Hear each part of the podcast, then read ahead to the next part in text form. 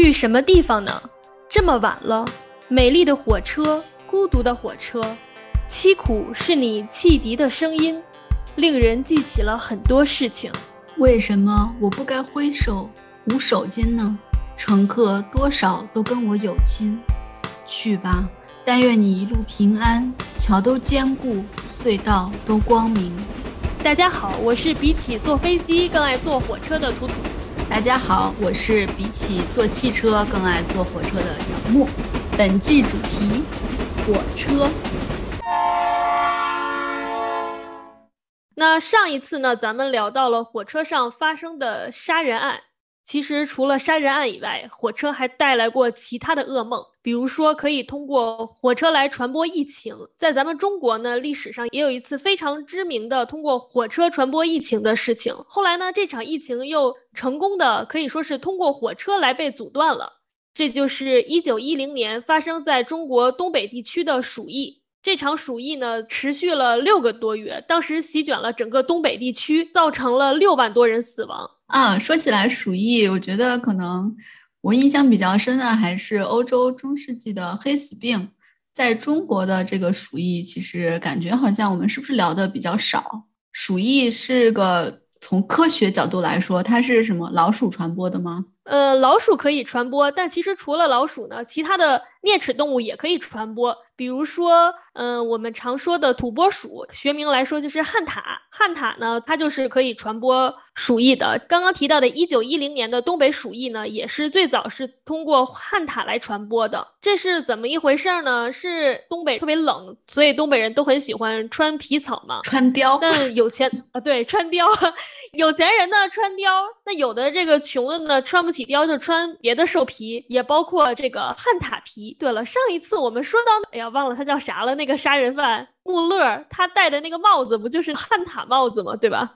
啊，看来他也比较穷啊。对，就是比较穷的人会用这个汉塔的皮毛做的皮草。西伯利亚和蒙古的草原上呢都有汉塔，汉塔之间呢就可以传播鼠疫。其实，在西伯利亚地区呢，本来是人是并不是很多的。但是在十九世纪末的时候呢，有很多的华工呢去西伯利亚那边去打工，他们的工作之一呢就是去打猎，然后收集旱獭的皮毛。这场疫情的开始呢，就是有一些华工不幸的碰到了因病死去的旱獭，但依然采集了他们的皮毛，甚至可能说是吃了他们的肉，后来呢就被传染了鼠疫。嗯。那当然也会人传人，对吧？呃，对，鼠疫是可以在人人之间传播的，而且并不仅仅是说通过我们想象中的通过，呃，跳蚤来传播，鼠疫还还有可能通过呼吸道来传播。嗯，那所以说它这次鼠疫算是比较严重的。那那之前就就都不严重吗？怎么这次就这么严重呢？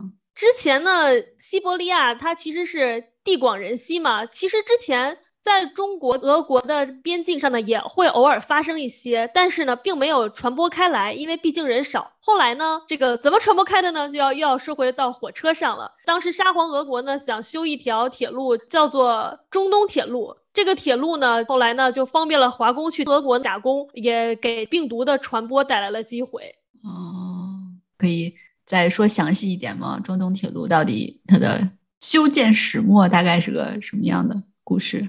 呃，修建始末就是刚刚说的，是在十九世纪末二十世纪初嘛。沙皇俄国想在咱们的东北地区修铁路，目的是把一个是西伯利亚段，一个是远东，也就是我们现在所熟知的俄文名字很难读，中国人习惯叫它海参崴的地方 连接起来。啊，我知道，什么弗拉迪沃斯托克。地理课背过，太厉害了！这个名字真的好难背。中东铁路主要就是连接这两端的，西端呢就是非常知名的满洲里，东端呢就是绥芬河。它呢，其实是一个 T 字形，西边是满洲里，东边是绥芬河嘛，中间一个非常重要的站呢，就是哈尔滨。T 字形下面那一竖呢，再往南走呢，就是旅顺。这个铁路呢，虽然是一开始是沙皇俄国主张修建的嘛，但是它后来呢，南半段，也就是从长春再往南这一段呢，是当时是由日本人来控制的。当时是是日俄战争是吧？嗯，对。啊，对，它是在这之后是日本人控制了南段。疫情呢是通过最早是从满洲里那端传来的嘛，后来再传到哈尔滨四处扩散。但是因为呢南段呢是南满铁路是由日本人来主要控制的，所以当时呢其实日本人控制的还比较严。呃，倒是俄国控制的那一段，就是哈尔滨周边呢，疫情比较严重。嗯，那确实，具体当时是怎么开始的呢？最开始呢，就是我们刚刚说到的土拨鼠身上是身上来的嘛。其实是当年是在一九一零年那年的夏天呢，它就已经是在西伯利亚草原上零散的这个疫情了。后来呢，一九一零年的九月，就在应该说是满洲里的对面的俄罗斯西伯利亚那边的。呃，满洲里前面那一站，达乌里亚那一站，是当时是有很多的华工聚集在那里嘛，有一个工棚。有一天呢，这个工棚里面呢，忽然有七名工人就发病去世了。死因也不明，所以在当地造成了非常大的恐慌。当时呢，也并没有查明他的死因。俄国当局呢，就反反应的其实还是挺迅速的，因为他们以前是接触过鼠疫这种疾病的嘛，所以呢，他们就立刻要求呢，把这个工棚隔离，而且还要把他们的工棚烧毁，他们的衣物啊，还有相关的用品啊，全都烧毁消毒，并且呢，要求他们赶快离境。不要污染他们当地的卫生。于是呢，这些剩下的倒霉的华工呢，就一起被驱逐了。他们被驱逐之后呢，就想要坐火车返回中国嘛。所以在满洲里入境回到了中国。在中国境内最早的疫情呢，就是在满洲里这里，又有两名华工呢在这里染病身亡。火车嘛，就是怎么说，源源不断的输送来来往往的人。后来呢，疫情就这样顺着中东铁路在中国传播开了啊。哦，那它主要是在主要是在东北吗？还是也就是入关？主要主要是在东北，但是刚刚说到就是呃，这个中东铁路的南段是日本人控制的嘛，就是长春再往南那一段，所以在之后呢，就是控制的传播的要少一些，再往南的话呢就更少了。嗯，所以等于是当时那个中东铁路就是南部停运了吗？北部没停，是这个意思吗？嗯，也不能说停运吧，就是严格控制了。后来呢，才做到了真正的停运。当时是中国的主权是被沙皇俄国、还有日本、还有其他的侵略者所侵占嘛，所以当时。叫什么？法理上还是由清朝的朝廷来掌握中国的政权，但是呢，像疫情这个事情呢，他就有点心有余而力不足，又在人家的鼻息之下，很难去开展控制疫情的工作。清朝政府在这种日俄双方夹击的情况之下，还是采取了一定的措施来阻止。疫情的扩散，跟日方、俄方协调嘛，终于让火车停运，控制住了疫情。嗯啊，那当时除了就是火车停运之外，还采取了其他的什么防疫措施吗？除了火车停运以外呢，还有一些防疫措施，其实跟我们今天听起来都很像，比如说戴口罩啊，比如说建方舱医院啊，还有比如说类似健康码的东西，其实在当时都有这些。火车停运也好，还有方舱医院也好，还有口罩也好呢，都离不开一个非常知名的华裔的公共卫生学家，他也就是伍连德博士。哎，戴那个时候就已经戴口罩了吗？是已经是什么现代的口罩吗？不太一样，他戴的这个口罩是双层纱布囊口罩，它是怎样的？是说有两层纱布，中间呢放了一块吸水的药棉，戴上它来隔离病患。这就是他发明的那个，对，武士口罩。咱们今天的这个 N 九五什么之类的，跟它还不太一样。但是这个发明，因为它这个刚刚前面说到嘛，鼠疫是可以通过飞沫、通过呼吸道来传染的嘛，所以它这个发明真的是非常有意义，非常大程度上的阻止了疫情的继续蔓延。嗯，而且呢，跟我们现在新冠肺炎这场疫情也有些类似。其实当时也曾经有人拒绝过戴口罩，觉得啊这口罩没用。后来呢，别人都戴，那个没戴的人就死了。曾经有一个人，他不相信科学，然后他死了。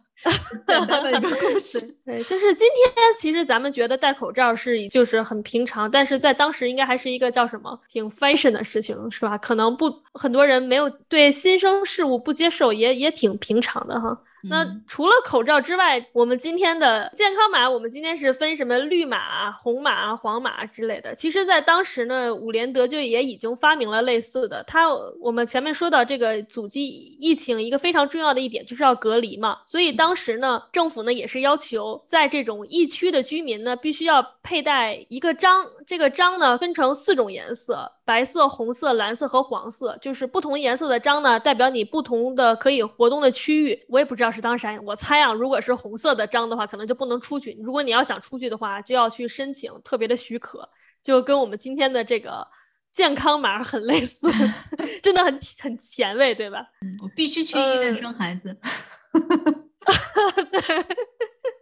除了这个刚刚说到的口罩，还有早期原始健康码以外呢，它还用到了火车的车厢来隔离，就很像我们今天的方舱医院。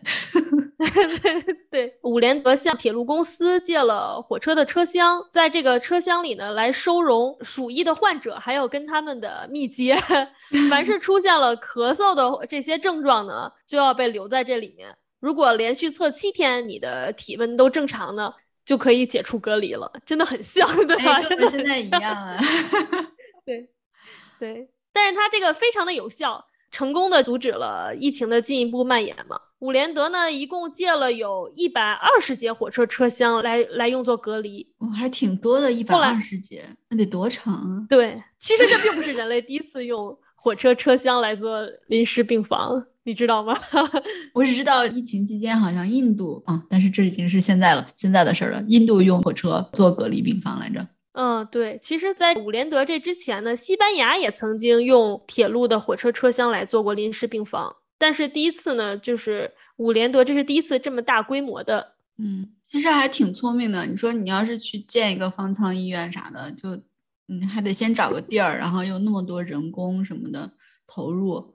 就火车车厢其实挺合适的，对，嗯，哎，我就想你说，如果你在车上遇到了有鼠疫的人怎么办？会变成丧尸吗？我还想说，我跳车，跳车。哎，是不是有好多那种算是恐怖电影吗？就是比如说在火车上遇到了丧尸啊，或者是生化疾病，生化疾病，我想说什么？嗯，叫什么卡桑德拉大桥是吧？好，对对对，还有釜山行，明知山有虎，偏向釜山行的釜山 行。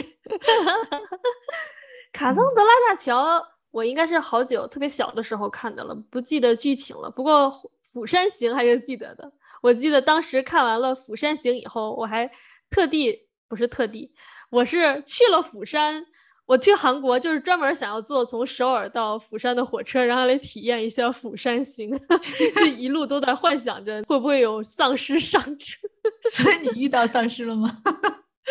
没有，丧尸不都得躲在什么厕所里什么的吗？然后我当时还不太会开那个厕所的门，我还默默观察了好久别人是怎么开那厕所的门的。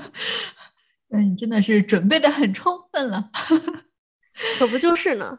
那按照你的经验，假如说在火车上要是 真的遇到了丧尸，应该怎么办呢？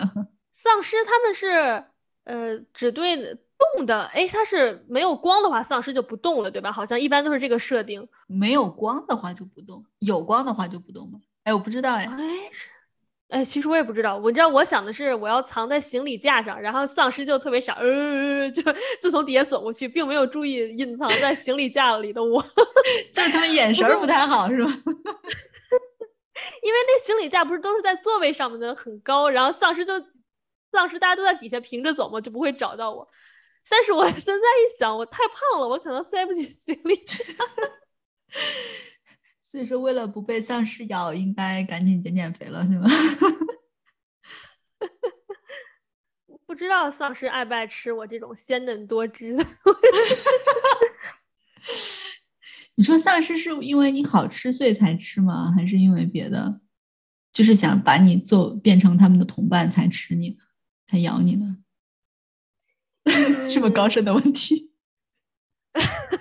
而且就是 完全没有逻辑的讨论，我觉得他应该是想把我变成他的同伴，不是为了吃我吧？他这样，他咬了我可以传播他的这个丧尸病毒的基因嘛。其实丧尸它已经不是，它虽然是有人类的躯体，但它已经没有人类的人类的灵魂了，它是被丧尸病毒所主宰、所主导的。所以呢，丧尸病毒的目的就是不断的复制、复制自己的基因。所以它咬我，并不是为了吃，而是为了传播，而是为了让丧尸病毒更多、更多倍的复制，然后占领整个人类世界。嗯，所以说你是不是鲜嫩多汁，根本他不在乎。是好，他可能只在乎你牙口好不好，传染你了之后，你能不能咬更多的人。那要你的话，你你怎么办？如果火车上有丧尸，你怎么办？我就躺平让它咬吧。你这么一点都不想不想反抗吗？不是啊，我就觉得我也反抗不了。与其担惊受怕，你知道，就像那个那叫怎么说，就像头顶上的那个什么靴子一样。与其担惊受怕，想着什么时候会被它咬，还不如让它直接咬了，我再也不用害怕了。你是躺平派，可不能。嗯，其实当个丧尸也没啥不好，又能怎么样呢？大不了就是一死嘛。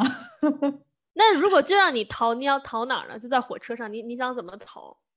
跳车呀！正常人不都是觉得要跳车吗？火车不是应该先把最后一节就是什么都都。都跑到就跑到最后一节，然后想办法把这个最后一节炸下来，嘣！然后那个丧尸都留在前面的火车头上。嗯，那你还得找个炸弹啥的。我我们常看柯南的人还是有这点自信的。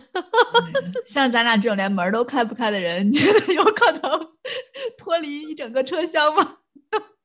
那就只能跟丧尸共存亡了。